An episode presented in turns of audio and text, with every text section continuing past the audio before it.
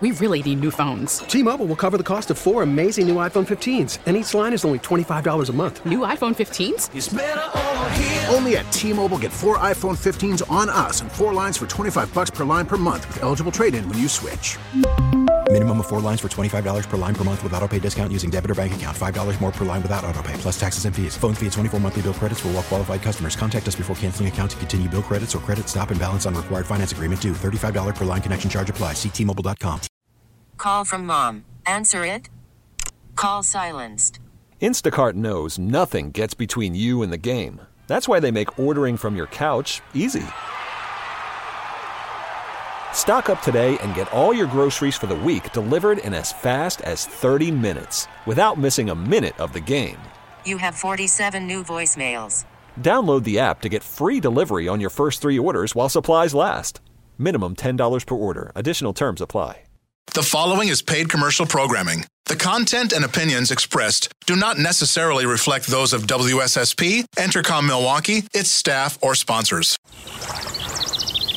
From Lake Michigan to the Mississippi and every river, lake, and field in between, let's talk everything outdoors. All aboard! Ha ha ha! You're on the crazy train! All aboard! Welcome to the Wacky Walleye Cutting Edge Outdoors Show. Fasten your seatbelts for a wild ride through Wisconsin's outdoors. Only on 1250 AM The Fan.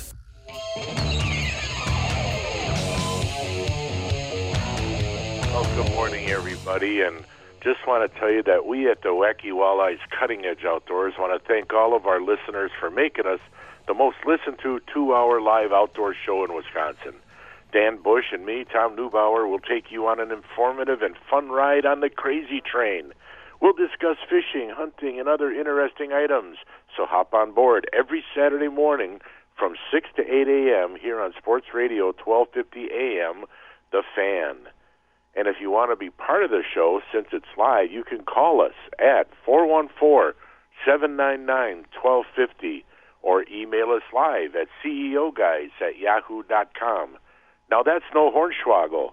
Oh, you don't know what that is? Well, I guess you'll just have to stay tuned and wait until about after the 645 break, and then you'll know. Good morning, Danny. Good morning, Tom. So, beer talk yesterday around the campfire with a lot of my friends. They all talked about how much they liked the show. But then in the same breath, they say they probably won't be up this morning in time to listen to the show. Why is that? Because they, they're sitting there drinking beer, Tom. What do you mean, why is that? Oh, I didn't know you were drinking beer. You just said you were talking to your friends. Jeez, Tom. No, they were drinking beer, and they Oh. said that they would not get up in time for the show. Oh, well, I'm up in time for for, the show because I'm talking to you right now. Oh, well, that's too bad for them. Then they're going to miss out. Well, they'll listen to our uh, to the uh, The you know, podcast. podcast later Yeah. or whatever. Yeah. Yeah. Yeah. Hey, right away we got an email. Uh, this is from Robert, and Robert says, "I want to get a new fish locator, maybe one with a side view. Any advice? I listen every Saturday." So, do you want to go first? I don't know. You know, they're all good right now. They all cost a fortune, and the technology is going up and up. But I'm going to get a uh, humminbird unit uh, with the side imaging for my console. Um, and then for the front, I'm going to get a, uh Minn Kota, uh, the uh, Ultrex um, trolling motor, along with a down imaging Humminbird in front, and then the attachment for the 360. So I'll have the Mega 360.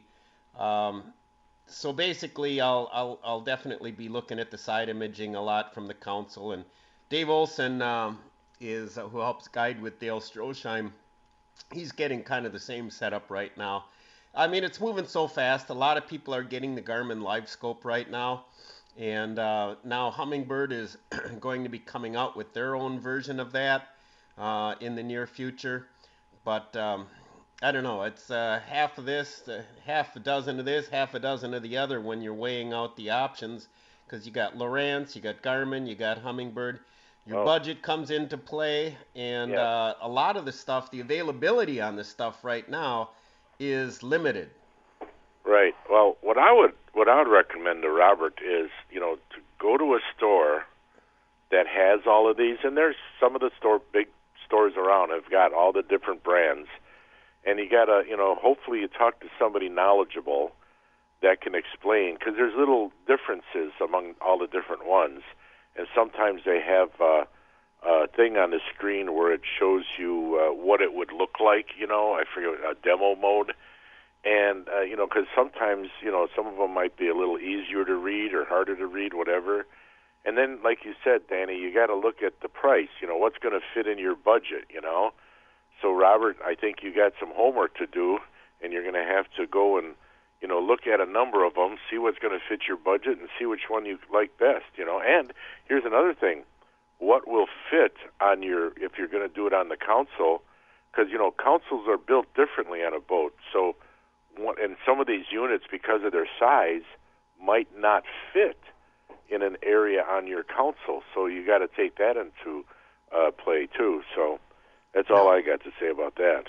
Yeah, but nowadays, Tom, they they're pretty much saying they can make almost any size fit. They got all these attachments and stuff where they That's make it That's true, work. they do, and you gotta, Yeah. and you know, and like I said, all these consoles are different, so you got to figure out where that attachment goes, and you know, all that stuff too. So you know, it's it's one of those things that a person's got to put their time in to make sure they get what they like, what they can afford, what they can read, what they can understand. You know, what'll fit. Uh, it's a it's and and some of these units, like you said, Danny, it's a big outlay of cash. You know. A couple thousand dollars for Yeah, one. yeah, it's a lot. I mean, it's So- not. It, you might as well forget about budget considerations because they're all going to be expensive, Yeah, and you know they what? are, definitely. and they're all going to be good. I mean, they, they they are all pretty good. They're pretty clear. Um, so yeah, I guess it kind of depends. Maybe if you're brand loyal to Lowrance or Garmin or Humminbird from the past, if you've been satisfied, you stick with it. There was a speaker that was out at the Muskies Inc. Uh, he's got a he's down near Edgerton. He's a guide. He's got a I think his guide service is pike pole fishing or something like that. And he actually did a humminbird presentation. Now you can actually hire him for like a hundred bucks to go on your boat for a couple hours and help you as far as working with the stuff. So here's guys actually charging uh, to help you because as far as understanding it, Tom, uh, that's going to be a learning curve for anybody, man. Yeah. hmm So Yeah. yeah. Well, I know on my son's boat. Uh, I mean, the last boat I had was I don't know what was that six years ago, something like that, four, six, five, six years ago. But on my son's boat, he's got a Lowrance hook on his console, and he's got a humminbird up on the dash. I mean, excuse me, up on up front. So you know, he's got one of each, and they they both work fine. You know, they both work fine. Well, the Now, nice supposedly that hook model has got some side imaging, maybe. But I I asked him. I said, "Well, where's the the the the book? You know, the the, the what, what do you call the book? Yeah, you know, what tells you all about the directions. Yeah, thank you. The, the instruction book. uh, he can't find that. So the manual. Yeah, the manual. Thank you, the manual. And I Yeah. said, well, you're going to have to get one. I said to figure out, you know, what uh, what it can do more more than just read the bottom. You know. So we'll see well, what nowadays- happens. Maybe you'll find nowadays, it this year. You can just Google, and the Yeah, manual will yeah. come up online if Right. you want. Exactly. He could do that. But one thing to consider too now, I got the Minn Kota along with, I've ordered all the stuff. I'm going to get it put in uh, April 13th. I've got the Minn Kota, the two locators, uh, the and and and uh, the Humminbird locators, and it's all under one company now. So it's all networked. In in other words, that the Minn Kota Ultrex has the transducer built right in to go with the Humminbird, and uh, you can network it all together. And where you enter a GPS waypoint in the front, it'll show up on the console. So nowadays, that's something to take into consideration as well. Getting a one network kind of a system where everything is meant to work together. Yes, exactly. It's important. Yeah. Yeah, we've come a long way, Tom, from the Fishing Buddy, my original locator. Do you remember the Fishing Buddy? You'd Oh, clamp yeah. it onto the side of your aluminum boat, and then you'd just slide it right in there and, and start it up. It ran on a couple of I don't know D batteries. Oh yeah, yeah. There were, yeah, there were a couple of inexpensive. Mine was, uh, uh, oh, an Eagle. It was made by Lowrance. It was an Eagle portable locator flasher, but it could be mounted for a, you know, in a boat or portable. You know, you could use it either way. You know, on the ice, in the boat. Uh, it ran on a couple of uh, six volt batteries. Uh, but yeah, that that was the first one I think I had. Yeah. Yeah, and the fishing buddy was about a hundred dollars, I think. Yeah. A lot of my friends had them, and you know, I took it up to Canada and clamped it onto the side of a boat, and uh, for a little, you know, cheap locator, it actually worked pretty good. I was uh, pretty impressed with the old fishing buddy. But nowadays, you know, the technology's really, really gone. You know, it's really increased. It's amazing what's happening out there. So uh, the problem is, is uh, it's pretty expensive, but you almost have to to keep up with the Joneses. It's almost like you got to do it. Part of me kind of wishes that we never had progressed past the fishing buddy days, and everybody would be on the same plane where you had to kind of figure it out a little bit, you know, as opposed to seeing them on a locator, looking at a map, looking at the structure, and figuring out where they were. Um, you know that's still true, Danny, because just because you see them on the locator doesn't mean you're going to catch them. You know, you still got to get them to bite, and your your basics of fishing are still in play. You know, find the find the inside weed line, outside weed line, find your drop offs, find the hard bottom versus soft bottom. You know, that stuff is still in play. You still got to know that stuff. You know, uh, the the other stuff, you know, with the side imaging and all that, just adds to that knowledge that you can gain, and then figure out, you know, if there's fish there, what can I use to catch them? What will they bite? You know, will they bite anything? You know, sometimes they're just in a negative mood. So, yeah, you know, it helps a lot, but it doesn't guarantee success. Yeah, well, the fact that you can see them and know where they're at, you know, you got to know where the pretty girl is sitting so you can go talk directly to her, whether she likes your lines or not. Yeah. So if you can see those walleyes off to the side, you know where they are. Yeah. So it is a huge advantage, but you are right. Yeah. You know, you got to figure out what's gonna, you know, what's gonna get them to bite, and um, yeah, so that still fishing skills does come into play, but you sure eliminate a lot of time casting around dead water if you can, you know, locate them that specifically. That that's the important thing. You know, saving the time casting in dead water. You're exactly right. 100%. Yep. And, and nowadays with these locators, you can enter the spot right on your right on your screen.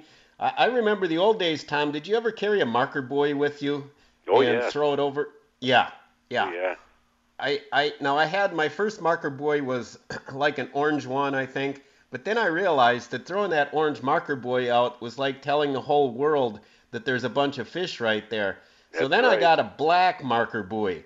The problem with the black marker buoy on a cloudy day, windy day, if you get more than 20 yards away from that black marker buoy, it's hard to find the doggone thing afterwards.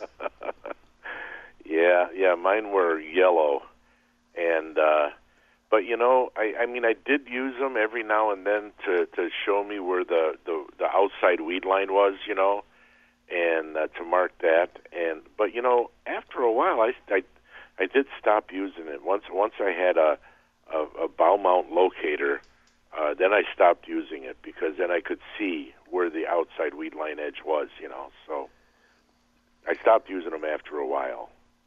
Yeah, well, I guess not too many guys today are probably throwing marker buoys out anymore. No, I It's doubt it. I doubt spot it. lock technology, and you hit the button, and your trolling motor will hold you right there. Oh, I Uh, know. That's it can the take coolest thing. it can take you right back to a spot. So um, so yeah, I'm kind of excited. This this summer will be a learning a learning curve, but uh, yeah, anybody out there looking to upgrade their electronics, I wish you luck out there. Now I figure that my previous electronics, I had Lowrance, lasted me 15 years. And if I buy these electronics now and they last me another 15 years, uh, guess what? That'll be plenty long. Yeah, I know what you mean. Yeah, I know what you mean. So at that point, uh, yeah. So at that point, I'll you know I'll, I'll be getting a little older at that point, Tom. So yeah, maybe I'll have to you know will my boat and electronics to somebody. Yeah. well, right now we got to go to a break. We got to do a few commercials. Got to pay a, pay a few bills, and we'll be right back with more right here on the Wacky Walleyes Cutting Edge Outdoors.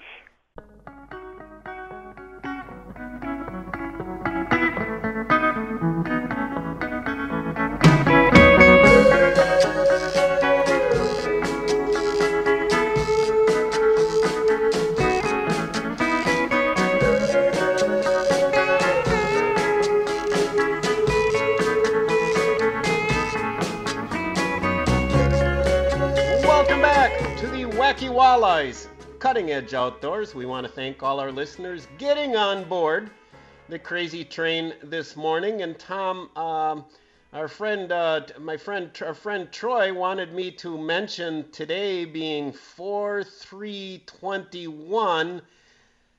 And I guess that's because it's 4321. Is that uh, kind of a unique date today, I guess. So. Oh yeah, I never thought of it. Yeah, yeah. Yeah, I didn't. Uh, I didn't think of that either. But It's a countdown Oh, well. day. yes, yes, and uh, we've got a caller, Tom. Okay. Oh, we got Wally and Muskego. Okay. Good morning, Wally. Hello, Wally. Hey, hello. Oh, good morning. Good morning, gentlemen. Blessed What's on your mind? You and your listeners. Good. Um, you guys were just talking about uh, marker buoys. Yeah. Yeah. Yeah, I call them monkey nuts, by the way. Monkey nuts. Yeah. okay. Um, I go to a uh, chain of lakes up in northern Wisconsin every year with my family, middle of June, and um, on a couple of lakes, you know, it's a muddy basin, and there's on a couple of the lakes, there's a series of these rock piles, and um, the basin might be, you know, 30 feet, and the tops top off uh, 12 foot, 8 foot, in between there. And these marker buoys are helpful. And in the middle of the week, there's not anybody fishing up there. And it's, well, with GPS, they could find these humps now. But what I do is I throw the marker buoys on the humps. And what you can do is you can know where the top of the hump is, and you, you jig around it without having to look at the GPS and all Right. that other nonsense. And if, you know, there's a breeze, you can just kind of go with the wind and then start over without using your trolling motor and keeping looking at the locator. So, you know, it's just a relaxing way to do it. I still I still do it. Yeah, it makes life a little easier. Yeah. I mean, I would never mark a, a weed line with a dozen of them. I mean, I mean that that'd be nuts, monkey nuts, monkey nuts. I guess I don't know. You're monkey nuts. Anyway, incidentally, you guys were lamenting the other week or so about not being able to fish find fishing line. That place on Layton, east of the uh, airport, I had occasion to be in there a while ago. They seem to have everything. So you're talking about um Rogers Place, the fishing hole. Yeah, that's what it's called. Didn't it used to have another name, but yeah, that place. I mean, it's a little bit out of the way. I know you uh, guys are in Pewaukee and what uh, West Allis or something. It's a bit out of the way, but if you're out that way, like I said, it looked like they were pretty well stocked up. Yeah, he's he's got a good selection, and if you're looking for things like uh, planer boards or clips, attachments, anything related to trolling, uh, he maintains a pretty good selection as well as a lot of rods as well. So yeah, that's that's a good place. And out here uh, in our neck of the woods, as far as a small shop, Dick Smith's has a great selection as well. So there are some little places out there that you guy can you know still get to and, and hopefully find what you need if you can't get it at the big box store. And actually, I'd prefer to support the privately owned places myself and help the small business. Yep, understand. All All right. right. Well, thanks for the call. Thanks for the call. it. Take care, guys. Bye. You too. Bye now. Danny, we Yep. we, we got we got a few minutes before the gut report, and I got I got a question. Okay, I, I got to ask you and our audience this question. Now, now this now this is a little off topic that doesn't have anything to do with fishing or hunting, but I just got to get this out and ask this question. Why is it? Why is it guys of any age think that farts are funny, but women don't of any age.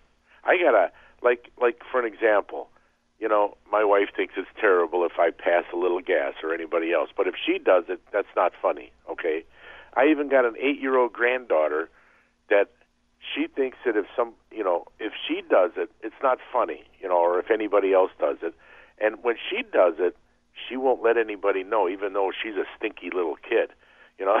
So, but it's just funny how males think it's funny, females don't think it's funny. You know what I mean? Yeah, well, funny you bring that up, Tom. Why you had parts on the mind? no, I, uh, I, uh, I, I just don't know where. Well, I you got know, well, nothing, you know what Tom. I mean? I mean, it's Tom, like I got nothing. you, you take a you take like a little kid, a little little boy, right? And you like my little grandson, and you pass gas in front of him, he's laughing his head off, you know. Little girl, oh no, she gives you a look, gives you the old stink eye, you know, like what are you doing, you know. And same thing, you know, older guys, you know. I mean, even like my sons and that, and me, you know, we think it's hilarious, but women, oh no, no, no, that's not funny. I don't know what the problem is. I think it's funny. I Well, Tom, I, I never really did. I, I, I'm kind of neutral on the whole thing, dude. You're Switzerland. Yeah. All right. Gonna- well, I just gonna- thought I'd get it out there. If anybody wants to comment on that, seven nine nine twelve fifty is the phone number. So anyway, go ahead, Danny. Take it away. Are you done farting around now? Yep, I'm done farting around eight. That was So, a good one. Did you hear about hear hear about the story uh, about the uh, the sturgeon eggs?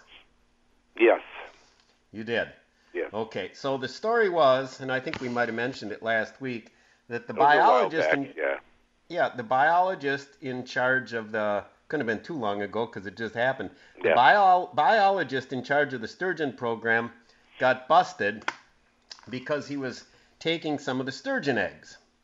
And the de- the word I, I, I looked up some information. Apparently, he you know the DNR was taking these eggs to you know for research supposedly, and I guess once they do take the eggs, they're either supposed to when they're done with their so-called research, they're supposed to destroy them or return them back to the fishermen if they got it from some guy's fish.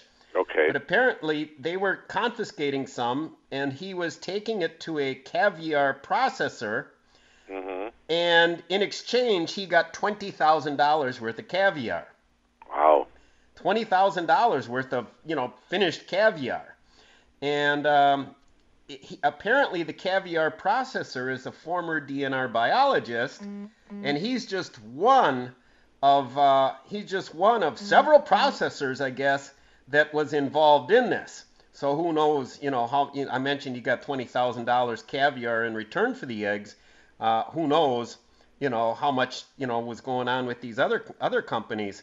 Uh, apparently, in 2015, the uh, the guy got 65 pounds worth of eggs, which in turn gets turned into $100,000 worth of caviar. Wow. Apparently, that caviar can go for like $100 an ounce. So, I mean, it's really big money and it's kind of crazy. And apparently, they were actually taking some of this caviar and sharing it with people and this and that. And he's been the only one who was charged. The guy was in charge of the program. I guess there was like a big federal investigation. I think he only got charged with a misdemeanor. But uh, the interesting thing that I heard, and I was listening to uh, one of our other news stations this week, that, you know, and it's not a hunting and fishing show, but they talk about news along, around the state.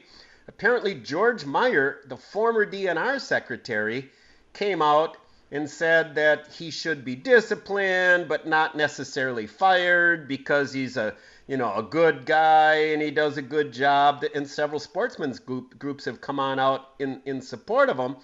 And then they interviewed Cathy Stepp, who we've we've had on our show many years ago, Sure. former DNR secretary, and she came on and said absolutely not. The guy should be fired. And the point being, uh, the radio host I was listening to, and I'll see what you think on it, Tom. Uh, you know, the DNR doesn't have a reputation of saying, oh, golly gee, you know, you got two over your bag limit, but you're a good guy. let's just you know ah, Yeah, don't worry don't about do it. yeah. So you got somebody who's literally supposed to be guarding the resource, and he's taking those. I mean, to me, that seems like it should just mean could be a good guy or not, but you mess up like that, that you'd get fired, right? Wouldn't you think? I would think so because I mean it's I guess you would call that theft, you know.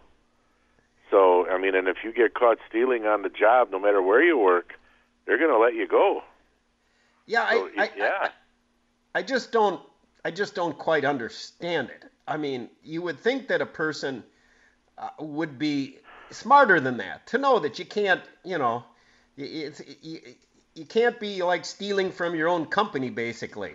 And you know he's there to safeguard, and and uh, but maybe people kind of think, hey, you know, this is a perk of the job. We get a few little eggs on the side here. I kind of like, yeah, no big deal. Just get them, turn them in, get You some, know- you know, you know- twenty thousand dollars worth of caviar. What's the big deal? Well, twenty grand that's a lot, but I mean, if it was just a few, you know, I mean, if it was just, a, I mean, I don't know, maybe there's a gray line here.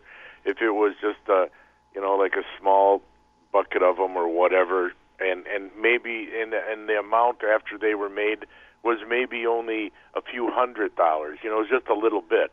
I mean, that might make a difference, but that uh, that the amount that he was taking, that that's quite a bit, you know. I don't know. You know, it's it, it, you know, it, it's kind of funny, you know, because let's say, for example, this guy had made a, made some post when he was 17 years old on Twitter or something that anything that remote that sounded remotely, you know, phobic or racist in any way, shape, or form, and if he made one little inane post when he was 17, the whole world would be calling for him, you know, to be executed at dawn and fired.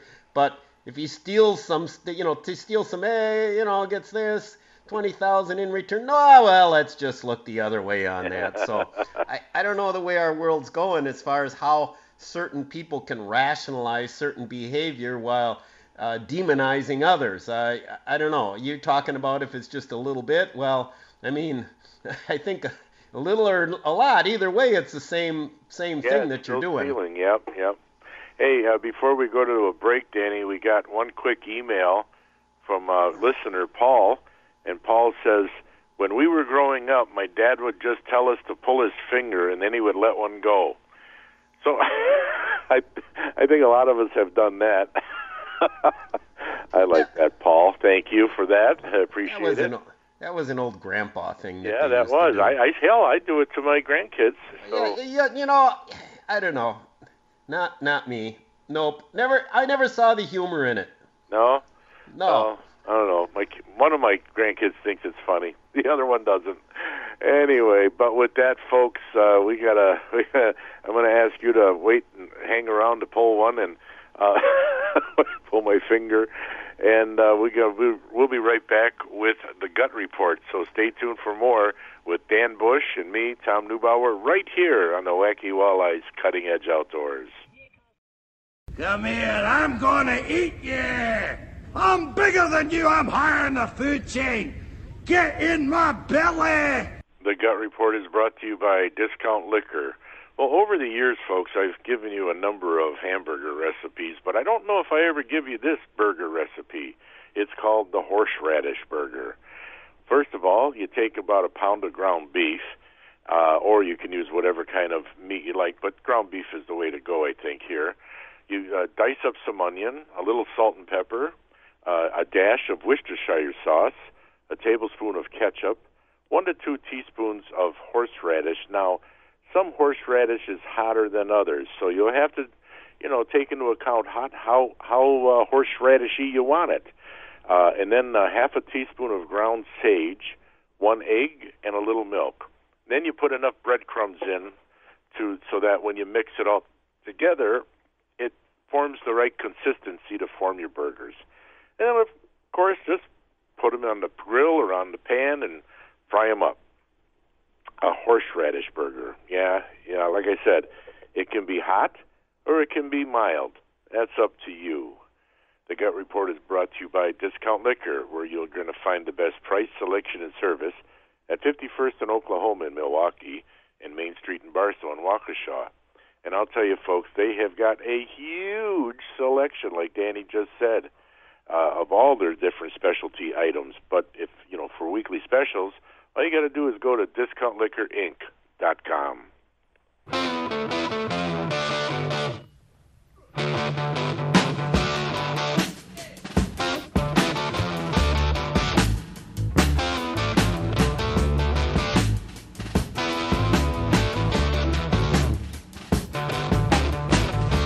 Welcome back to the Wacky Walleyes, Cutting Edge Outdoors.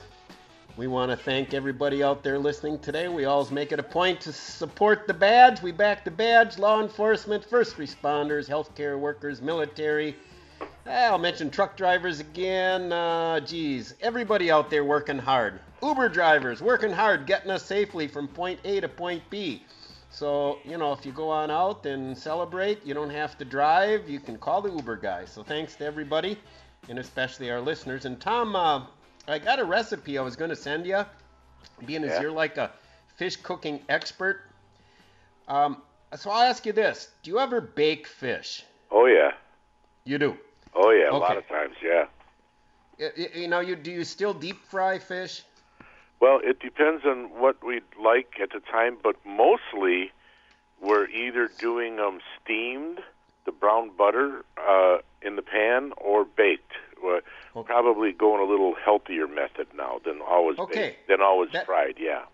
That's exactly where I was going with this, because as you know, I and Arizona Joe um, went and caught those crappies on the barge on the Great Mississippi. You mean the perch? And perch, I mean, yeah, perch. That's all right. And uh, anyway, I uh, we filleted them up with Joe, and I gave him all of them. That's like gold. I gave him all of them. He took all of them. Well, he he took them home, and that immediately that night, he sent me a picture of it with his phone. And he says, "Come on over. I got an extra plate. This stuff's delicious." So when I was over, I never did make it. Unfortunately, I'm sure they were great, but he gave me this recipe, and it's a recipe. It says crappie scampi, and it's a recipe that was uh, submitted by some Julia Scott in Pennsylvania. He got it out of a book, and it basically calls for like 20 crappie fillets, although you could use whatever fillets, right? Right. Perch fillets, bluegill fillets, crappie, same thing. Quarter cup of breadcrumbs, Italian breadcrumbs, two tablespoons minced garlic, one stick of butter, two tablespoons of extra virgin olive oil, one teaspoon of oregano, one half lemon, and salt and pepper to taste. And it says you place the fillets in a baking baking dish, so it's a healthy one. Baking dish with the butter melted in the olive oil, and then you sprinkle with salt, pepper, oregano, and garlic, and you cook 350 degrees for 15 to 20 minutes. And then uh, later you sprinkle the seasoned breadcrumbs over them, and I guess they're just unbelievable. And that's how he made the perch. So this looks like a fantastic recipe. I think I'm going to try this. I'm going to have to catch some uh, Pewaukee bluegills here and try this recipe because it sounds a lot better. Well, maybe not a lot but better, but healthier than frying it. Put it that way. Yeah, you're right. Yeah, I know. I know. Oftentimes, uh, the the brown butter recipe I use is done in a pan, but but sometimes we'll just put fish, you know, in the oven and uh, bake them, you know, and and you know, with a number of different, you know, we can change it up with as far as seasonings and toppings and whatever, you know. But yeah, it is a healthier way to do it, without a doubt. Without a doubt. Um, uh, along uh, another line here, the uh, Pewaukee chapter. I talked to Tom Kep yesterday, and uh, the Pewaukee chapter of Walleyes for Tomorrow is out there in conjunction with the DNR, and they've got the they've got the nets out there. Uh, apparently, they've generally been getting mostly males, a few females, uh, but they figured with this warm weather this weekend, uh, it should get the females ready to go. So right now, I guess they've gotten, you know, on the first day they had one or two semi-ripe females, but they weren't 100% ready, and they're Yeah. not trying to force any, you know, force out any of the eggs, but uh, they're figuring that they should be going pretty soon, and uh, they're set up over by Rocky Point, and you can, uh, you know, I, drive on over there and check it out. In fact, he was actually talking to me about they've actually had you know school kids come on out there sometimes like uh, field trips and so forth so it's a real interesting operation but once again tom and the local club are, are doing a lot out there and apparently they've gotten some muskies and pike in the nets as well so it's pretty interesting Yeah, that is. And Walleyes for Tomorrow has done a fantastic job. The turnaround of Pewaukee Lake with the walleye population is just is just fantastic. What what an organization can do, you know, when they put their mind to it, and they've got and they've got you know volunteers that are willing to give up their time to go and do that, which is very important, you know. So uh, my hats off to those guys. They do a great job. Um, another uh, another announcement here. I got something in the mail uh, from the about the NRA. Now I've talked a little bit about in the past how I joined GOA, Gun Owners of America, because I was a little disappointed with Wayne LaPierre, the the guy uh, who's like uh, in charge, you know, spending tens, if not hundreds of thousands of dollars on personal expenses on trips and this and that, and I guess guaranteeing himself a $17 million pension. So I kind of started thinking, and I might be off on those numbers a little bit, but it's it's up there. And I'm thinking, you know, here I am, Joe Schmo, sending in my $35 to protect my gun rights, and you got people kind of abusing it. Now, they still, the NRA is still out there fighting for us.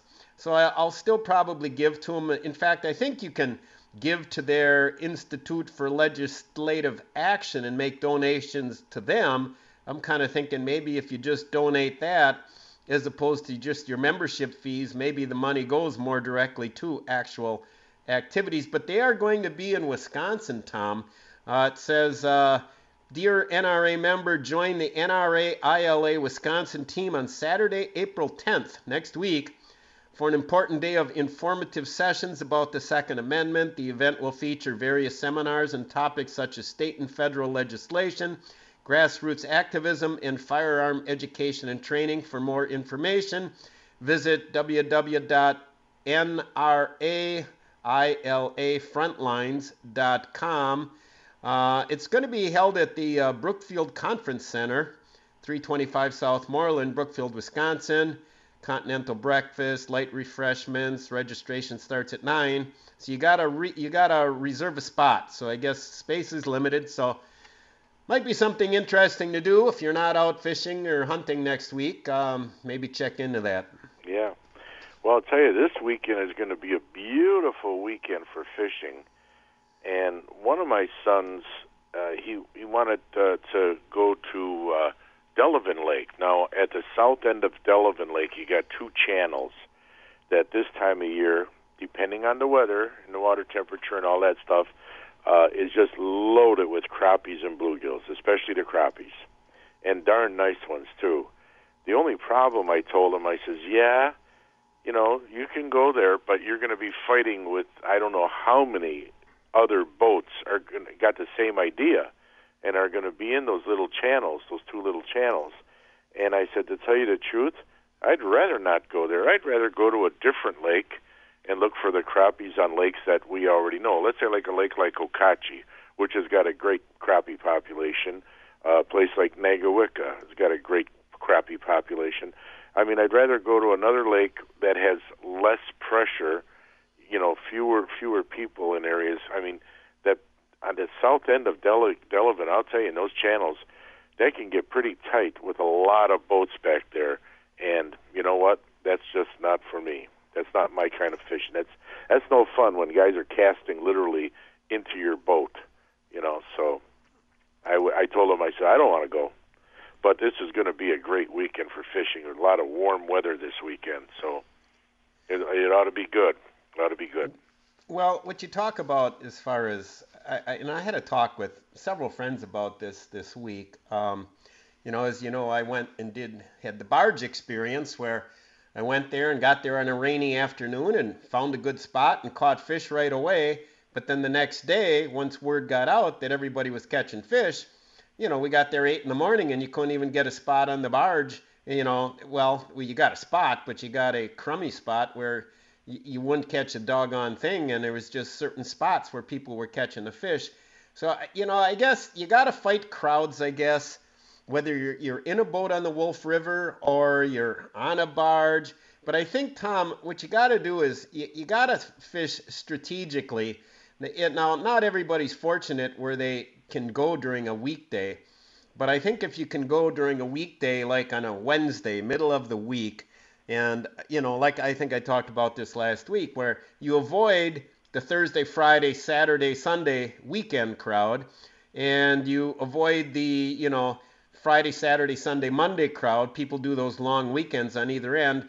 Pick your time strategically, and maybe if it's not going to affect the fishing negatively, maybe you got to be tough sometimes and go on the day that's not bright and sunny. Maybe you got to go on the day when it's a little little windier, a little bit of rain, you know, as long as you're dressed and prepared for it and pick your spots strategically where you don't have to fight the crowds.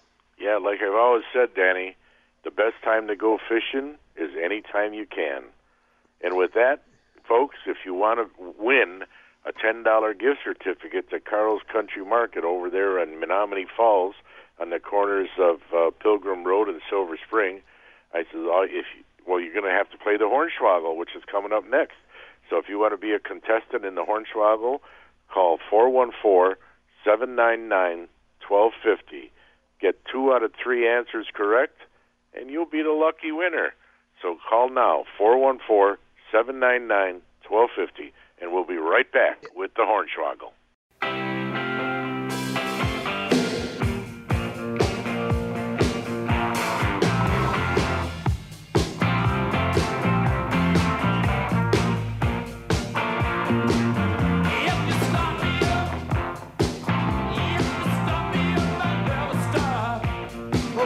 Welcome back to the Wacky Walleyes Cutting Edge Outdoors.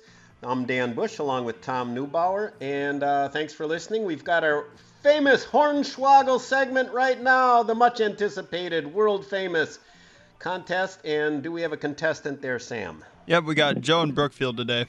Joe in Hello, Brookfield. Morning, gentlemen. Joe. Doing Morning. good. Okay. Guys, so you know how this works, off with a Joe. question? It seems like everybody's talking at the same time. Hey, I got a question for you two. May I? yeah. Sure. How many years have you been doing this show together now? Because I've been listening to you guys for a long, long time. It's got to be about 13 or 14 years, Danny. It's been a long time, Tom. We're going to have to ask Mike McGivern when we first started. He would have that information. Right? Yeah, that's you're right, Joe. It's been a long time, but time flies when you're having fun, buddy. I hear you, brother. So keep Yeah, up the and- good work. We appreciate you guys doing what Oh, you that's do. yeah, right. And thanks for staying out there and listening, and keep telling friends. So here we go. I got the Hornswoggle. A little bit of history, Joe. A little bit of history. So here we go. Okay. Okay, the teddy bear. The teddy bear. The name teddy bear actually did originate with President Teddy Theodore Roosevelt. Hornswoggle or no Hornswoggle? Hornswoggle. Uh, actually, that's a no Hornswoggle. Yeah, I knew that. Oh, Hornswoggle. So that's now right. listen, little history, guys. I'm going to kind of edumacate all you guys. So, like, what happened was Roosevelt was hunting in Mississippi with the legendary guide Holt Collier. Holt Collier was a legendary hunter, killed his first bear at age 10. He actually was born a slave, I believe. Uh, but then he uh, managed to become a, a great hunter, killed more than 3,000 bears. And the story is Collier's dogs bayed a bear and he bugled for Roosevelt to come and shoot it. But before he could get there, the bears killed one of Collier's dogs. Collier didn't want to shoot the bear, so he hit it over the head with his rifle, bending the barrel, which maybe kind of like dazed the bear, because then Collier lassoed it, tied it to a tree so it wouldn't escape, so Roosevelt could come and shoot it. So when Teddy showed up, he wasn't going to, Teddy Roosevelt was a great sportsman. He wasn't going to shoot a bear that was tied up. There you And go. popular legend says it was a cub, but I guess it was an adult male bear. And uh, basically, what happened was somebody did a political cartoon showing, you know, showing this, uh, showing this kind of, uh, you know, this scene with the bear tied up and Teddy Roosevelt.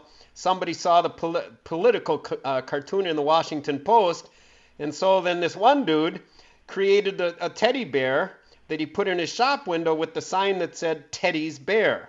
And then he later got permission from Roosevelt to use the name. So th- thus the teddy bear was born. Impressive.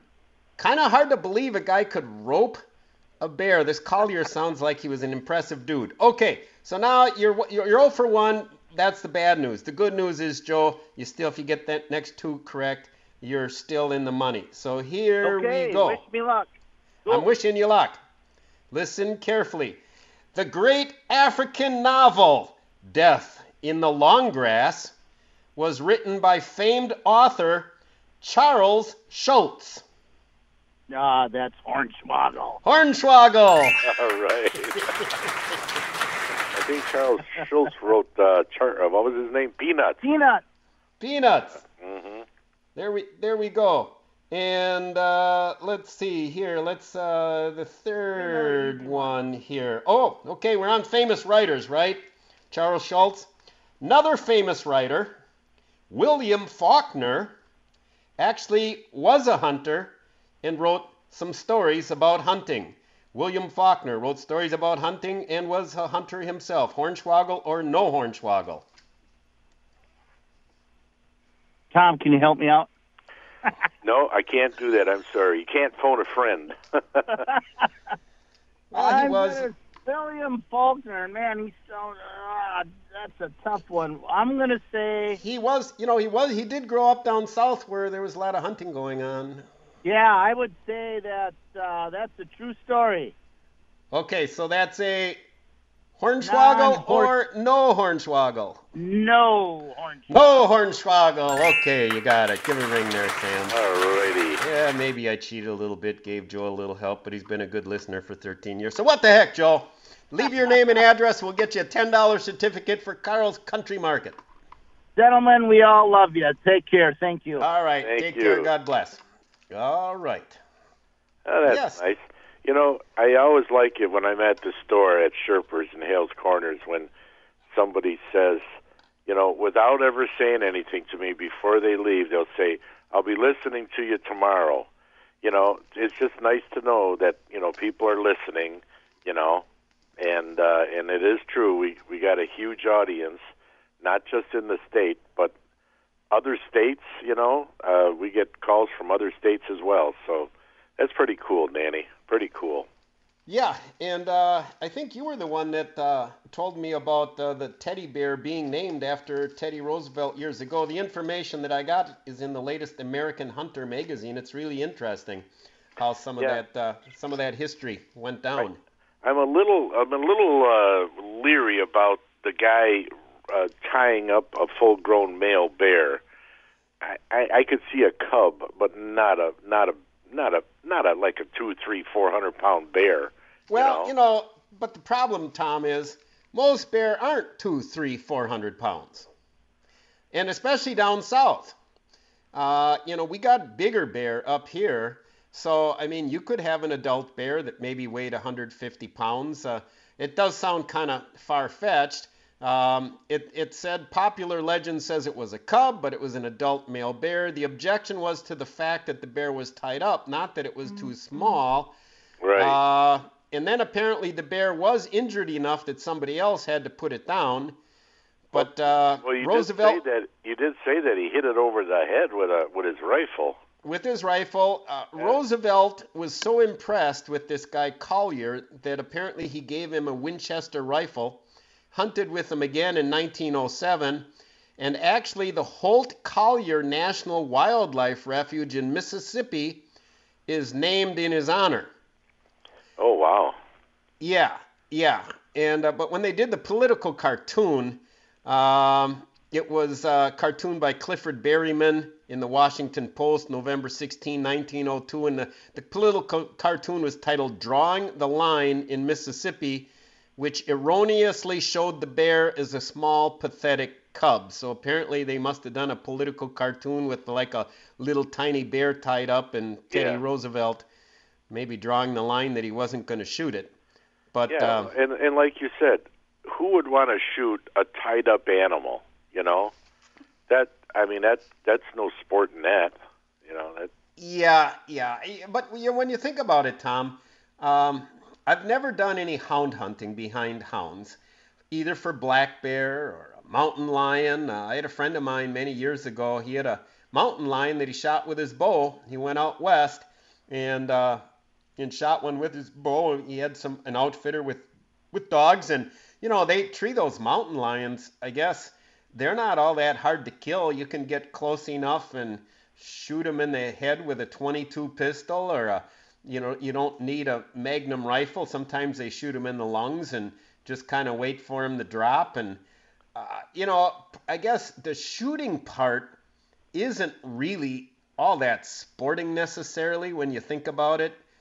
I guess the sport is probably in the chase and the amount of effort you know. So there's probably a lot of fat guys out there that would never be able to get up to the tree with that bear or that mountain lion anyway. So that's where the actual, you know, work comes in. Um, yeah. Yeah, certainly, you know, but but you know, when you think about it, you talk about hunting, fair chase. We could go get into a whole discussion about how today's hunting shows. To me, I get a little disgusted if you see somebody who's supposed to be the demigod of hunting and fishing and they own some huge property somewhere with food plots and blinds sitting there and they got them on trail camera and they got the name they name the deer of the one they want to shoot and they sit there and wait you know for the thing to come and they're in there you know it's, it's it's like shooting it's not like hunting i mean it's like going to the rifle range and they're laying across the rest and uh, to me i you know, where's the challenge in that necessarily? So there's a lot of things that sometimes kind of bother me as far as what's what's really sporting and what's not as far as hunting's concerned. Oh, I agree a hundred percent. And uh, right now we got to go to the top of the hour break, and so stay tuned, folks. There's a whole nother hour to come right here on the Wacky Walleyes Cutting Edge Outdoors. The following is paid commercial programming. The content and opinions expressed do not necessarily reflect those of WSSP, Entercom Milwaukee, its staff, or sponsors. From Lake Michigan to the Mississippi, and every river, lake, and field in between, let's talk everything outdoors. All aboard! Ha ha ha! You're on the crazy train! All aboard! Welcome to the Wacky Walleye Cutting Edge Outdoors Show. Fasten your seatbelts for a wild ride through Wisconsin's outdoors. Only on 1250 AM The Fan. Well,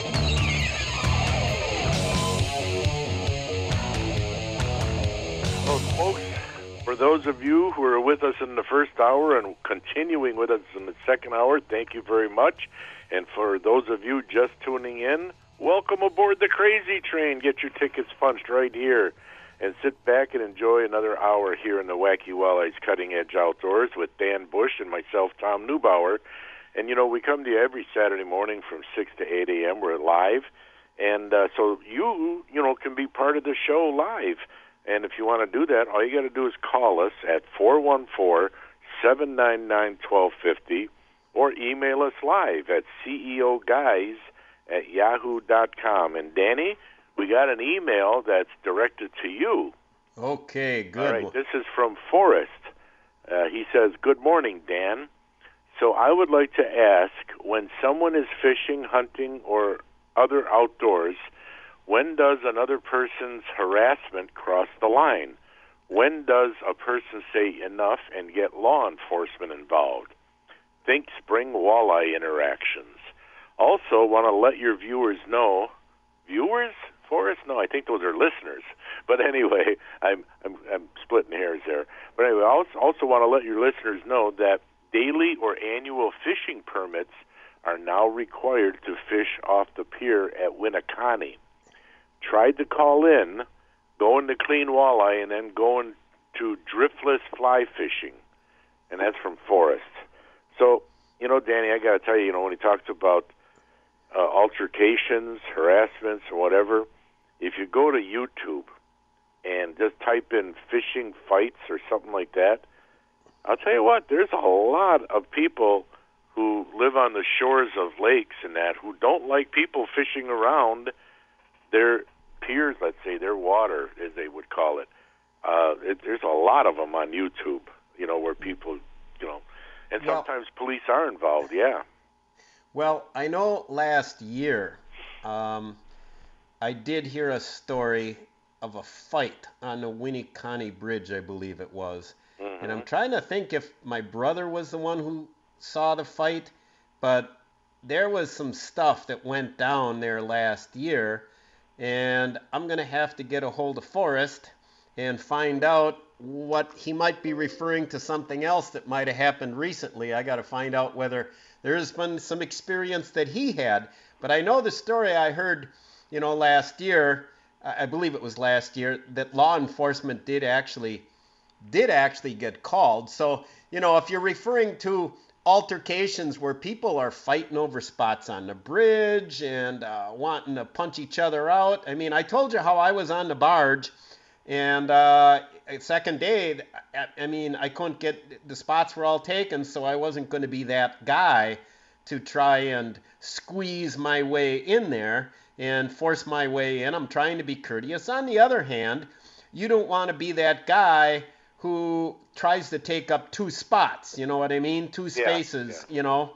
Um, so so yeah, I, I you know this time of year fishing can get busy. Even like people in boats. You know they get close enough where they can you know walk boat to boat. Well, what's what's what's the rule on as far as what's courteous and what's not courteous? I think we've all got we've all got stories. Uh, I've had two situations, altercations in my life uh, where I was out fishing, and one was fishing off Rocky Point uh, with a sucker. And we had a muskie that every time we pulled up the sucker, the there was a 40 inch muskie like for an hour would just it wouldn't hit it, but it would be on it. And there was a guy in a boat, and uh, he just got closer and closer and closer, and he had a kid with him, um, and he just got a little bit. So he got so close, and I, you know what, being as being as he had a kid with him, I, I don't believe I said something about it. I, I wanted to and just say, hey, you know, uh, you know, a little bit courtesy would be appreciated. I did do that trolling one time. There was a guy who used to troll spoon plugs out in Pewaukee and I'd be trolling some planer boards and trying to follow a depth contour, and this guy would zig and zag and zig, and he'd do I'd do everything I could I, to try and go way around this guy, and he still cut right across my lines. So when I went to get my line because he was untangling the line, I, I walked I, I drove up to him in the boat and I said, Hey, I said, I know you got your way of trolling. And he came back as well as do you. I said, but you know, just a little common courtesy would be appreciated. I said, just a little courtesy. You know, I tried going around you, and that's all I said. I, I could have started swearing at the guy, but I think I made him feel cheap by just being nice to him and saying, you know, just a little courtesy. And he never bothered me again. So I think in situations like that, the, you know, a soft answer turneth away wrath, according to the Bible. And if you're kind to your neighbor, you heap or your enemy, you heap coals of fire on him. So on him. So you gotta, you know, I think how you can approach it. But there is a line where sometimes you got to say something. Yeah, and you know, you see a number of this these things happen at boat launches. Um, you know, you you see weird. I mean, I remember one time at uh, DNR launch on Pewaukee Lake, a guy you know, there's a line of people waiting. I was next in line to launch a boat, and there was a line of people waiting. And no, no, I take it back. It was at Okauchee. It was at the Okauchee boat launch. And uh, guy, he pulls his boat out of the water, but he stops right in the middle of the launch, and he starts wiping down his boat. And I could not believe it. He couldn't pull, you know, up into a parking spot and wipe down his boat. He had to do it right there in the middle of the launch. And he's and you know when I was younger, I was a little bit more of a hothead. And no. Know, what? and I no, not car. you, Tom. I got out of the car and nicely asked him if he would move his boat. Okay, maybe I'm exaggerating. Maybe it wasn't so nice, but uh, I told him what I thought of him stopping in the middle of the launch to wipe down his boat when he could do it a hundred feet away and let other people, you know, get in.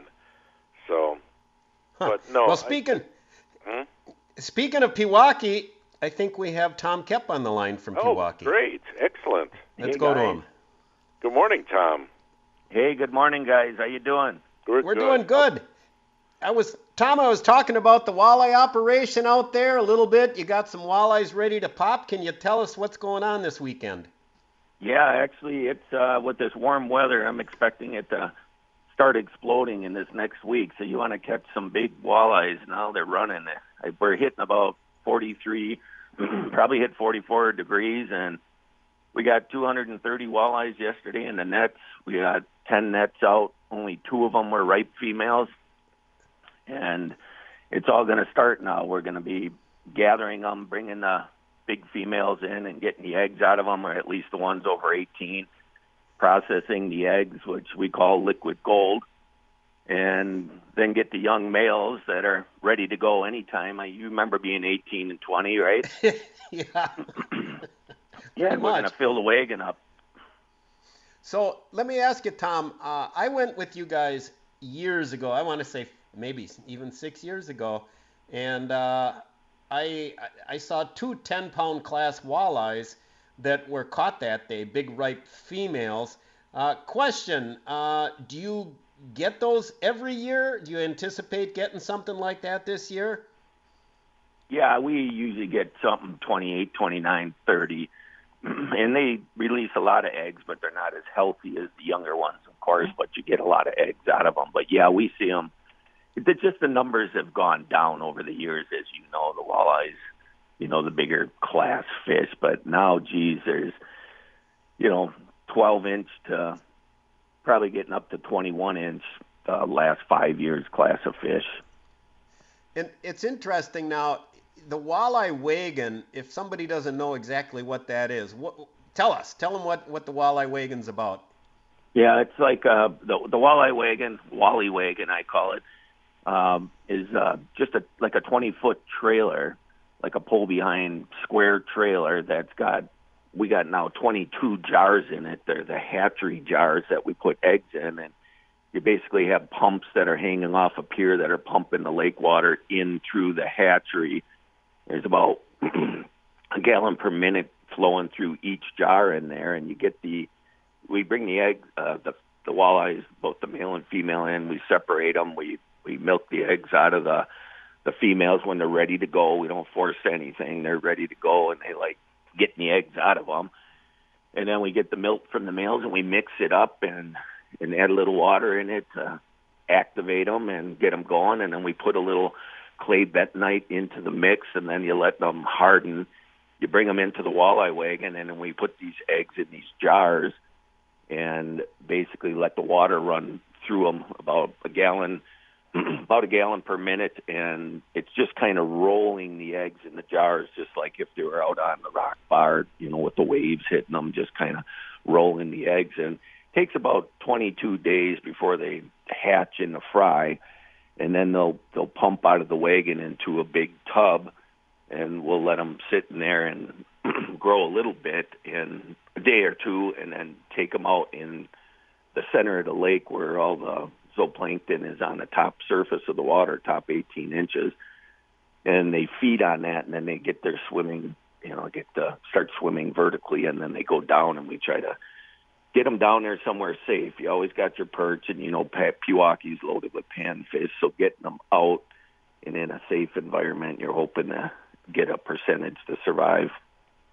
So it's a portable fish hatchery, is what it is you know, it's it's really interesting, Tom. And I was out there, and you've said you've had school groups come on out there and take it, take a look, and you guys are out on Rocky Point. So I'd encourage any of our listeners, uh, you know, uh, if you want to see something pretty cool, uh, go and check it out. And the other thing too, now, Tom, um, you know, this all takes money to run an operation like this.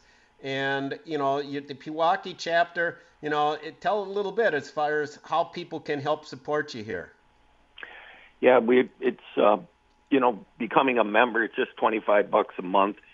You know, we've had such a good group of people, and I'm talking a whole Waukesha County, Milwaukee area, even support the group. Even just being a member at 25 bucks, what that does is help get more walleyes in the lake. So when you're going out and enjoy fishing, you actually catch them, and kids are catching them and happy as heck.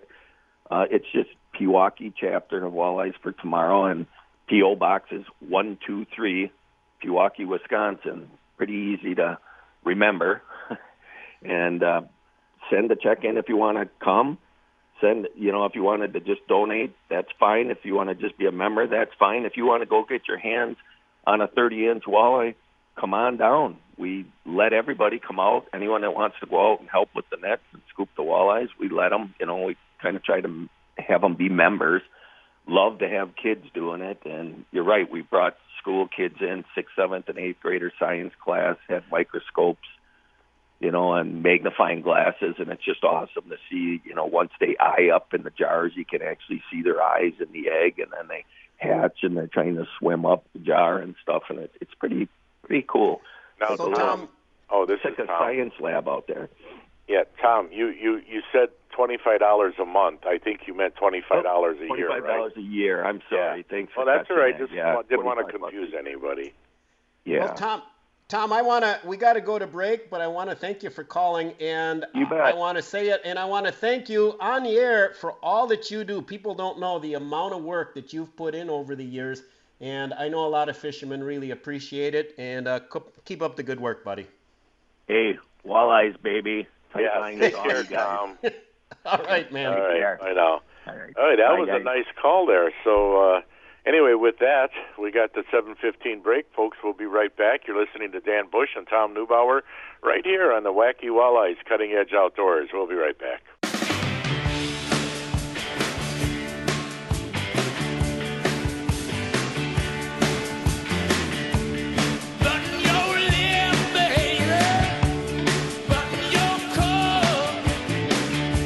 Welcome back to the Wacky Walleyes Cutting Edge Outdoors. Hey, a couple of things, guys. At 7:30, I believe uh, Dale Stroschein from the Wacky Walleyes Guide Service is going to give us a call talking about the Bay of Green Bay. Uh, we also, uh, you know, want to thank our listeners as usual. And, and Tom, I want to mention one thing too.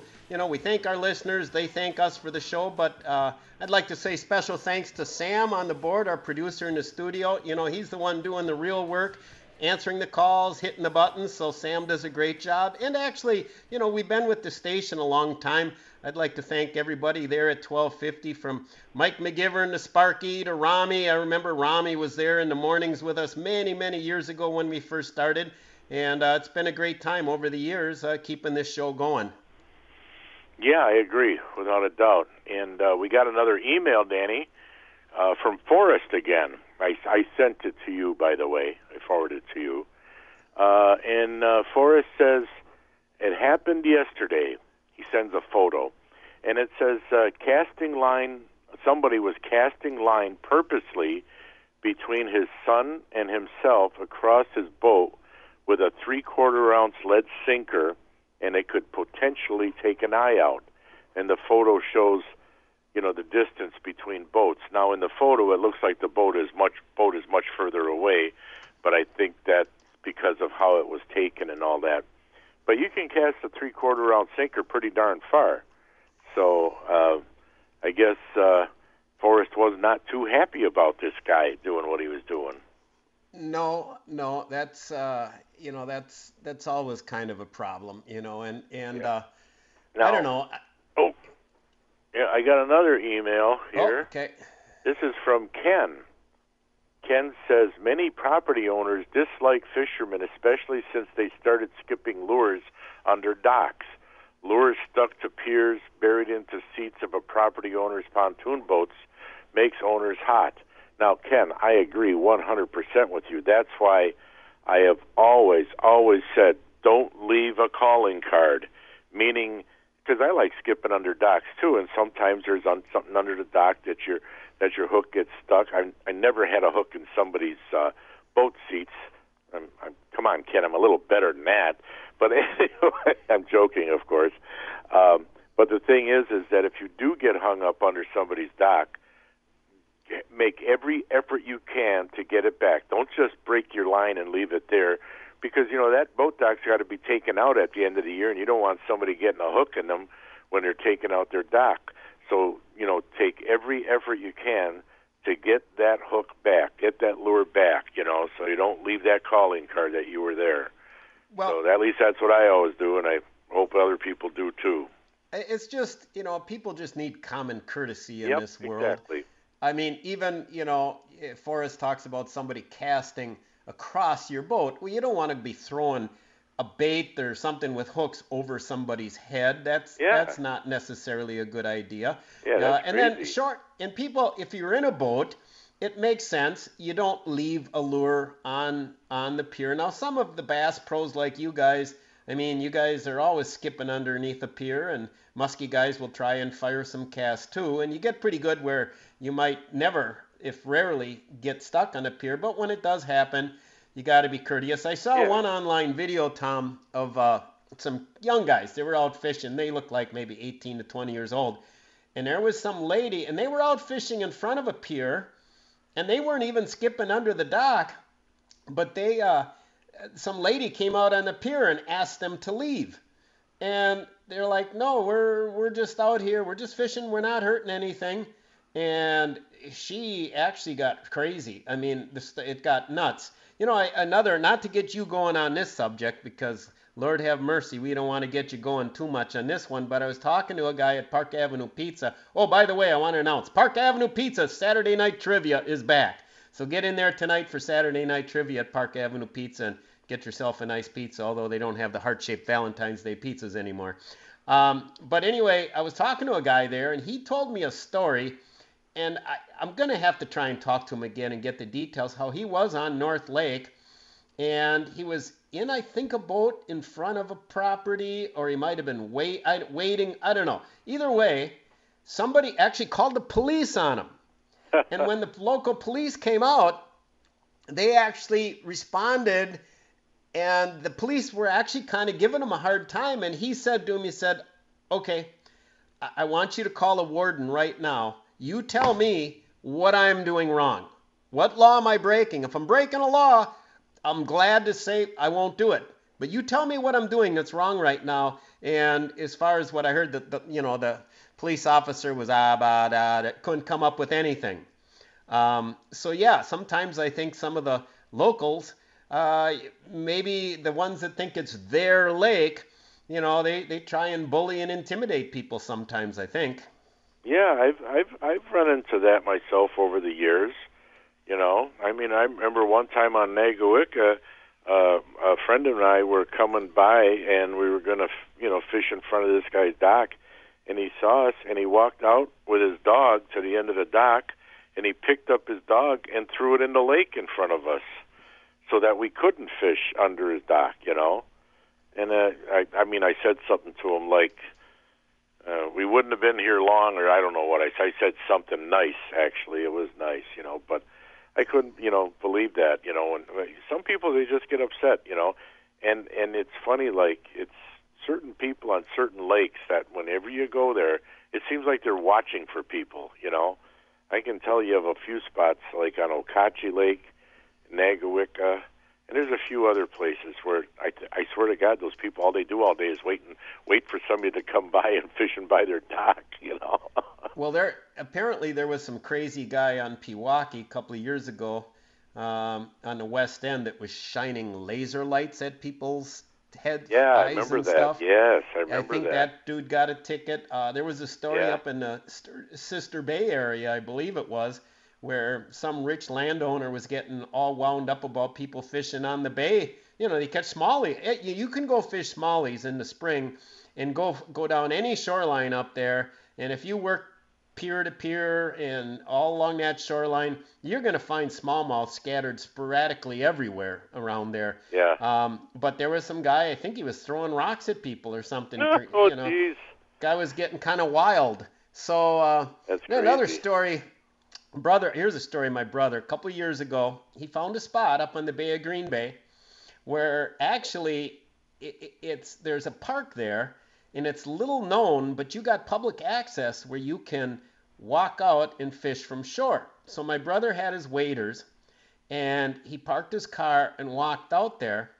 Well, there's a house right next door, and the guy come out of his house. Now this is night fishing for walleyes, and he just walked right up and stood glaring at my brother in the dark. And my brother said, "Hey, how you doing?"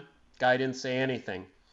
So uh, a little bit later, my brother made a comment. Guy didn't say anything, and the guy just stood there with his arms folded, just staring at him. And this this went on for about an hour, and finally, by about I don't know, 11 o'clock midnight, my brother just thought, you know, this guy seems like a nutcase. He's going to shoot me in the back or something. And and he left, and the guy never said a word. Guy never wow. said a word, but the guy was trying to be trying to be an ass basically, and uh, and and trying to, you know, now I've wanted to go back with my brother, with my carried concealed permit, of course. And but then I thought, no, no, I'm not going to go and try and get into it with this guy. But that's right, it wouldn't be worth it. Wouldn't be worth it. You know, the best story I remember about a confrontation didn't involve me, but it involved a friend of mine, and a lot of people might.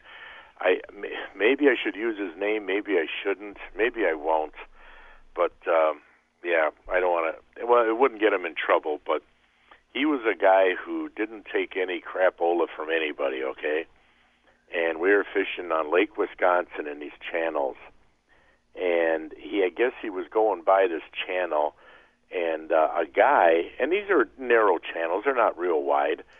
And he had casted out a line across the channel. You know, had a bobber out.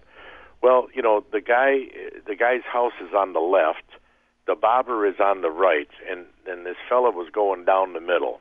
I'll just call him Mike. How's that? Just Mike. Mike's going down the middle. Well, the guy comes running out on his dock and starts hollering at Mike that, uh, hey, you're going across my line. And Mike says, I, I didn't see your line. Where where's your line? What are you talking about? And he says, Well, look over there. And across the channel is the bobber. And Mike Mike says, Hey, sorry about that, but you know, you got your line across the channel. People can't see it. You know what? What are we supposed to do? You know, we can't see it. And the guy gave him some lip. Said something like, "Yeah, you talk big because you're out in a boat and all that." You know, and and said something nasty. And Mike said, "Oh, really? I'll tell you what why don't you wait right there? I'll come over. And Mike hit his electric motor and started going over to the guy's dock. As soon as he'd done that, as soon as Mike did that, the guy ran up into his house. I hey, thought that, that was a good one, yeah. We we got we got two minutes before break, but I think we got a quick. I think we got time for one quick caller, and then we'll have Dale okay. after seven thirty, right. I believe. All right, real quick, let's go to Mike the painter in Milwaukee. Mike in Milwaukee. Yeah, good morning. Hey, good Mike. morning, guys. Yeah, I got a, a fishing story about that. Me and my buddy, we were fishing on uh, Fox, and we started pulling in a couple walleyes. And you know, you, you're fishing from shore. You know, you you separate yourself, right? You know, good six feet or so. This guy sees us catching these walleyes. You know, an Asian guy comes in, goes right between us, starts casting. We didn't say nothing to him until he snags our line. We're like, sir, now this is why you don't go in between us. There's proper fish etiquette. You just don't do those things. Just like those guys tossing dogs in the water. You just don't do stuff like that. That's right. Yeah, it's it's it, it's something, and I've I've seen everybody, a lot of different people doing this type of thing, and it's just common courtesy. Yeah, uh, people guess, are out to have fun, and that's what right. fishing's all about: is having so, fun we're not out there to start a fight. So yeah, thanks for the call, Mike. exactly. Mike. Yeah, thanks, Have a good Mike. day, guys. Yep. All right. Well, yep. I guess it's time, folks. So stay tuned. We got uh, Dale Stroschein coming on board right after the break here. So uh, we'll find out more about his walleye schools and what's going up on the Bay of Green Bay. So stay tuned for more of the Wacky Walleye Cutting Edge Outdoors.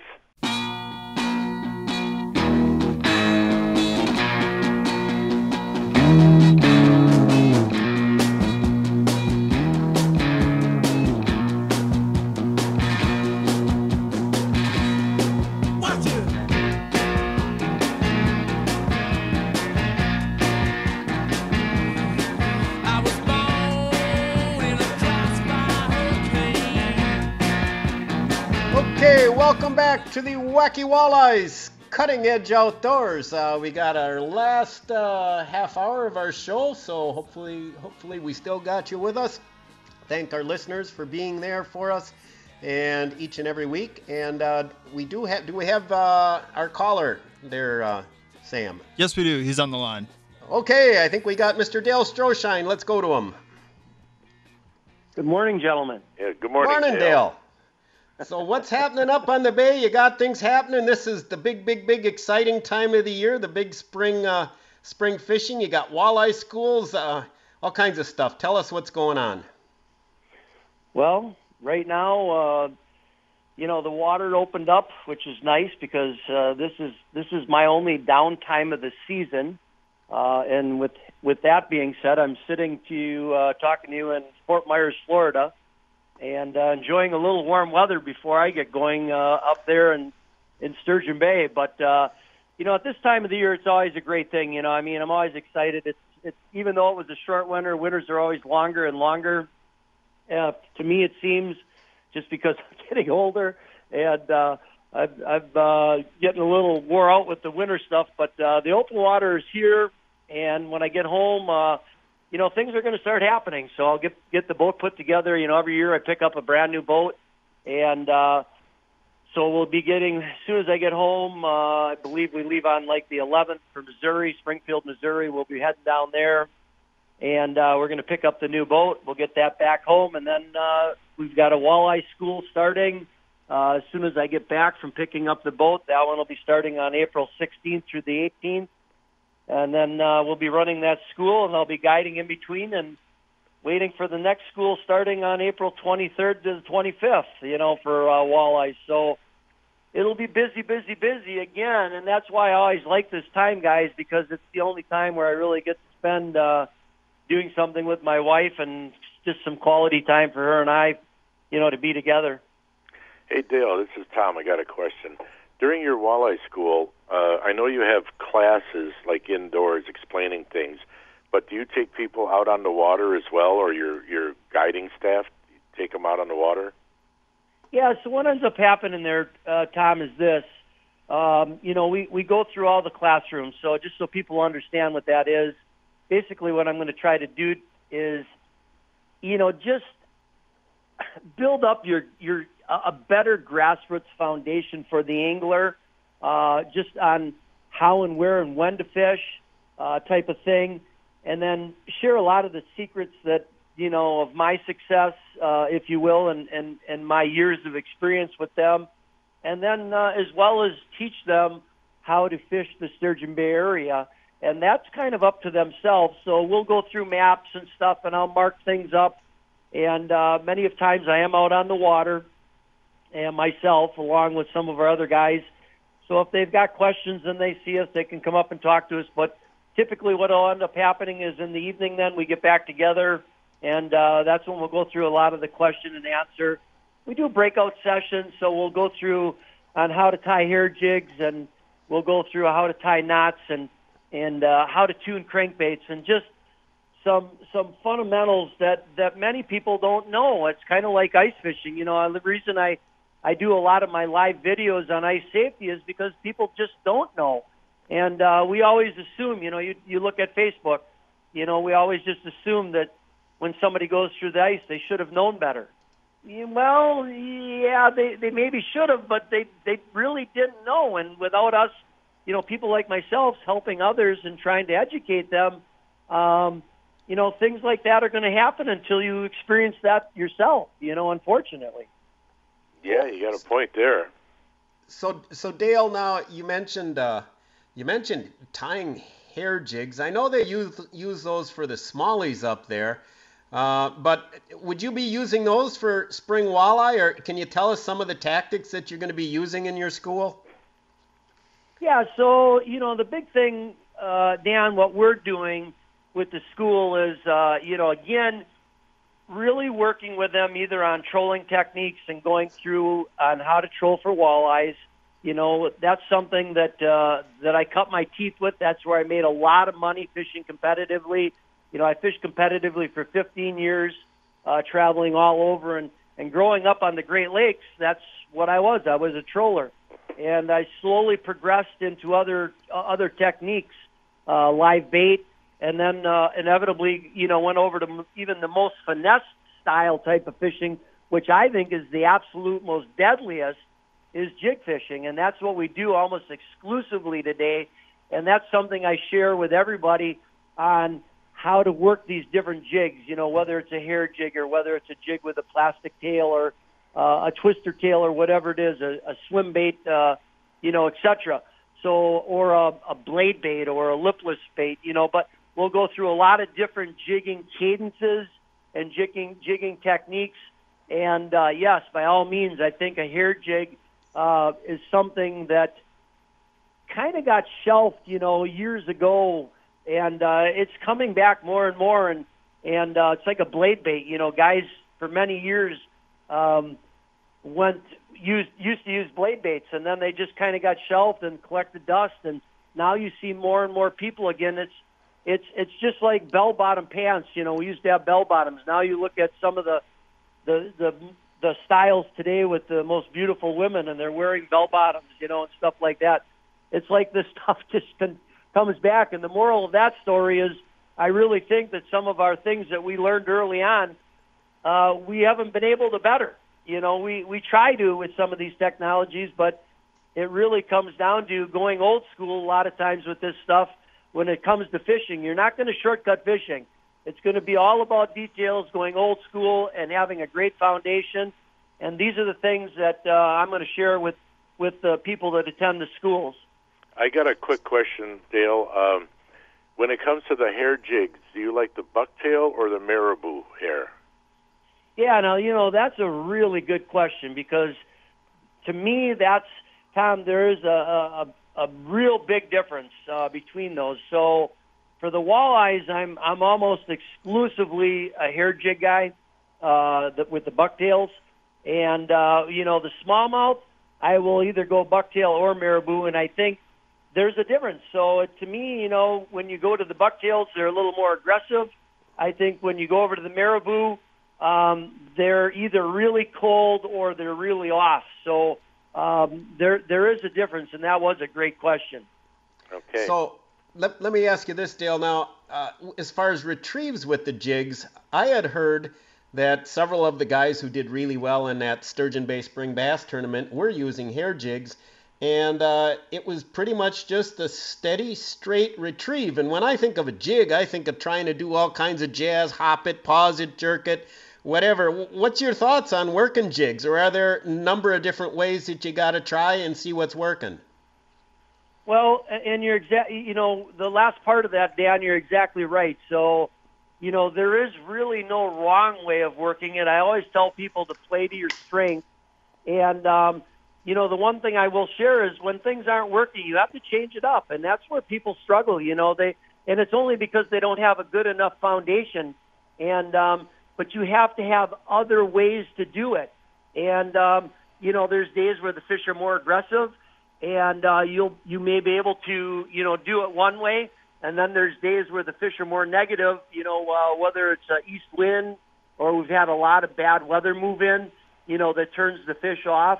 And at that point, you have to make adaptations. It's up to us. You know, it's the one thing I always say that I've really taken away from my competitive fishing career you know, 15 years out there and I fished all over the country and I've fished some of the worst conditions that Mother Nature's ever thrown at us, but never ever once when I went to a weigh-in where there no fish being brought up to the scales.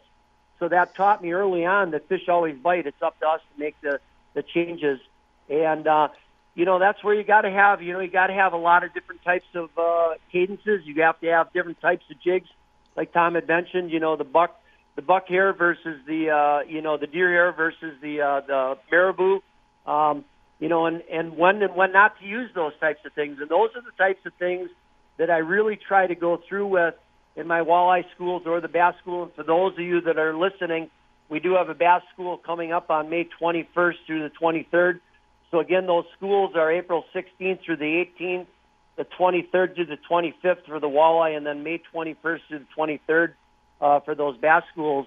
And we just, it's a great camaraderie. People come back year after year because they meet people uh, during these schools uh, that they enjoy their company. And, you know, we give away tons of prizes during these schools, and people hopefully will walk away with, uh, like I said, a better grassroots roots foundation because when it comes down to being a more successful angler, it's only because you're starting to pay attention to details and that's what I try to walk through in these schools is how to pay attention to details. You know, Dale, it sounds to me like your schools are teaching uh, anglers how to be Boy Scouts, to be prepared, to be able to change their tactics, to use different lures, to do different areas to to know what's going on in that water. You know, that, I think that's what you're teaching people to be prepared for anything. It, yeah, and I mean it. It really is, Tom, because uh, that's what it's all about. Um, I, I mean, when I go out every day, I mean, every day I go out on a guide trip, I have to be prepared, and that's really what I love about my job is every day is going to be different. Uh, you know, I mean, I might go out there being well prepared to throw a Ned rig for the smallmouth and end up, you know, throwing a swim bait. You know, and find out that's what they're going to want for the day, and uh, you know, it's it's difficult to discipline yourself to go away from. And you people that fish, guys and gals, you know exactly what I'm talking about right now because I've lived that for many of years. It's difficult to go away from our strength, and that's because we have confidence in it. And what I try to really get through to you when you come to these schools is we need to build confidence in everything. You just can't go out and play around the golf, guys and gals, and use your one wood for the entire game. Even though that's the best club that you use that you hit the ball with, you're never going to be a good golfer.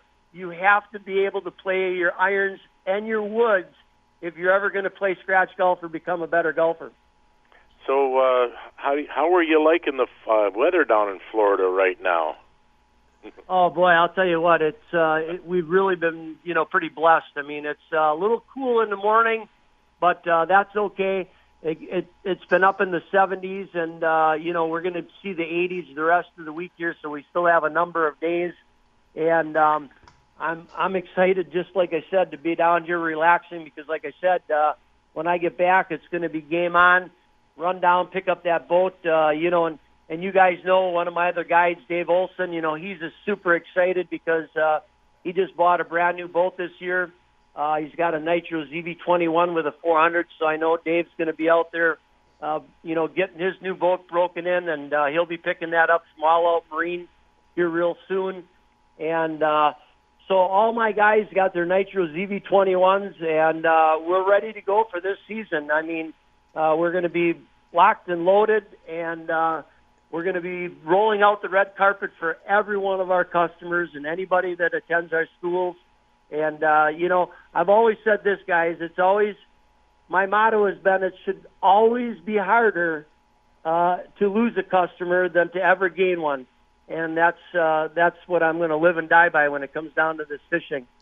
Well, Dale, we appreciate you taking some time out of your uh, day down there in Florida to being on the air with us. Uh, people can uh, Google Wacky Walleye, right, and uh, they'll get to your place to sign up for those schools, correct? Correct, correct. And otherwise, you know, just give us a call at uh, my wife, nine two zero seven four three five seven three one, um, or they can email us, Tom or Dan, at uh, dale at wackywalleye.com, all lowercase. And uh, if they have any questions or whatever it is on the schools. And, uh, you know, as I said, these schools are well attended each year, and uh, we have a lot of fun always with our, our guys and gals that attend. All right. Well, enjoy the rest of your vacation, Dale, and we'll Thanks, talk Dale. to you maybe when you get back. All right. All right, guys. Hey, listen, uh, you guys take care, and thank you guys for all that you do. All right. No Thanks, problem. Dale. Thanks, man. Take care. Bye now. And with that, folks, we're going to go to the last break of the day. We'll be right back with more of the Wacky Walleyes Cutting Edge Outdoors.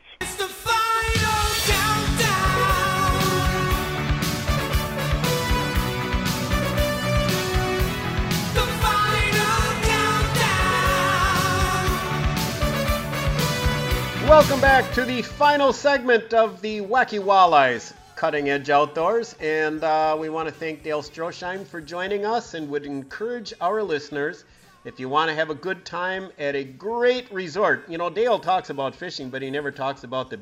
He doesn't have enough time, I guess, to talk about the beautiful resort and accommodations that you have when you go up for one of those schools. So, uh, I would highly suggest shooting for either the walleye ones, or if you want to wait till it gets a little bit warmer, let me tell you, whacking those smallmouths in late May, I'll be doing that, my friends. That's a great time too. Yeah, as a matter of fact, I do have a fishing report on the Rock River. A lot of boats, of course, on the river, and just to remind people that there's a 18-inch size limit and a three-fish bag limit on the Rock River right now.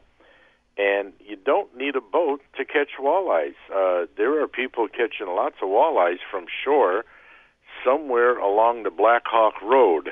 I don't know exactly where, but I think I gave you a little information there along the Black Hawk Road. And uh, so, yeah, that's doing pretty good over there. You know, it, it maybe it's kind of a moot point to say that they're getting a lot of walleyes on the bay, but they're getting a lot of walleyes on the bay. Here's the uh, yeah, DNR re- do.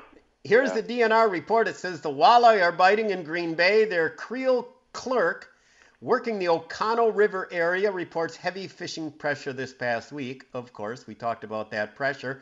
Uh, anglers are fishing just north of the mouth of the of the river along the shoreline. The most action is occurring in areas of warmer water and depths of five to ten feet. Rippin' Raps and jigging plastics are working best, and early morning seems to produce. And our friend Dave Olson, he will be fishing in that area. And I had a friend with him. Uh, my buddy Komar fished with him, I think, last year, and uh, it was amazing how Dave used his Humminbird electronics and side imaging to locate the fish and then came back kind of like a milk run working those spots. So he'd go and locate the fish first. And uh, maybe one of these days, too, we can have uh, Dale call and talk a little bit about electronics because I'm sure for, he has to be on the cutting edge and maybe he could enlighten some of our listeners and even myself. I'd like to learn more about what he likes to use and, and what because now you got down imaging, side imaging, 360. You got it, you got imaging in front of the boat, the console. What do you use where? And uh, and the GPS to look at on one of the screens. You can split screens. There's lots of things you can do. So there's a lot to learn on the new electronics fishing frontier, I guess. Yeah, and what Dave, what Dale was talking about, uh, you know, about you know old things turning around. You know, what goes around comes around. I mean, uh, for years, Texas rig plastic worms were the way to go. But then the wacky worm came out, and everybody's using the wacky worm. But you know what? The Texas worm rig worm still works great too. Same thing with blade baits. For a while there, the the blade baits were the thing, and then then all of a sudden it went to you know the crankbaits. You know. Uh, and then all of a sudden lipless crankbaits, and then all of a sudden now the blade baits are coming back. I mean, everything keeps turning around. And remember, uh, we were talking about uh, Mepps uh, spinners uh, uh, for the for muskies. You know, they're they're muskie killers, the, the double hook muskie killers. I mean, uh, it seemed like people got away from the Mepps muskie killers, and then you were going to all the fancy bucktails that are out now, and now people are going back to the Mepps because they work you know years ago, they'll work again. So I mean, things go around and come around, you know, but certain things stay.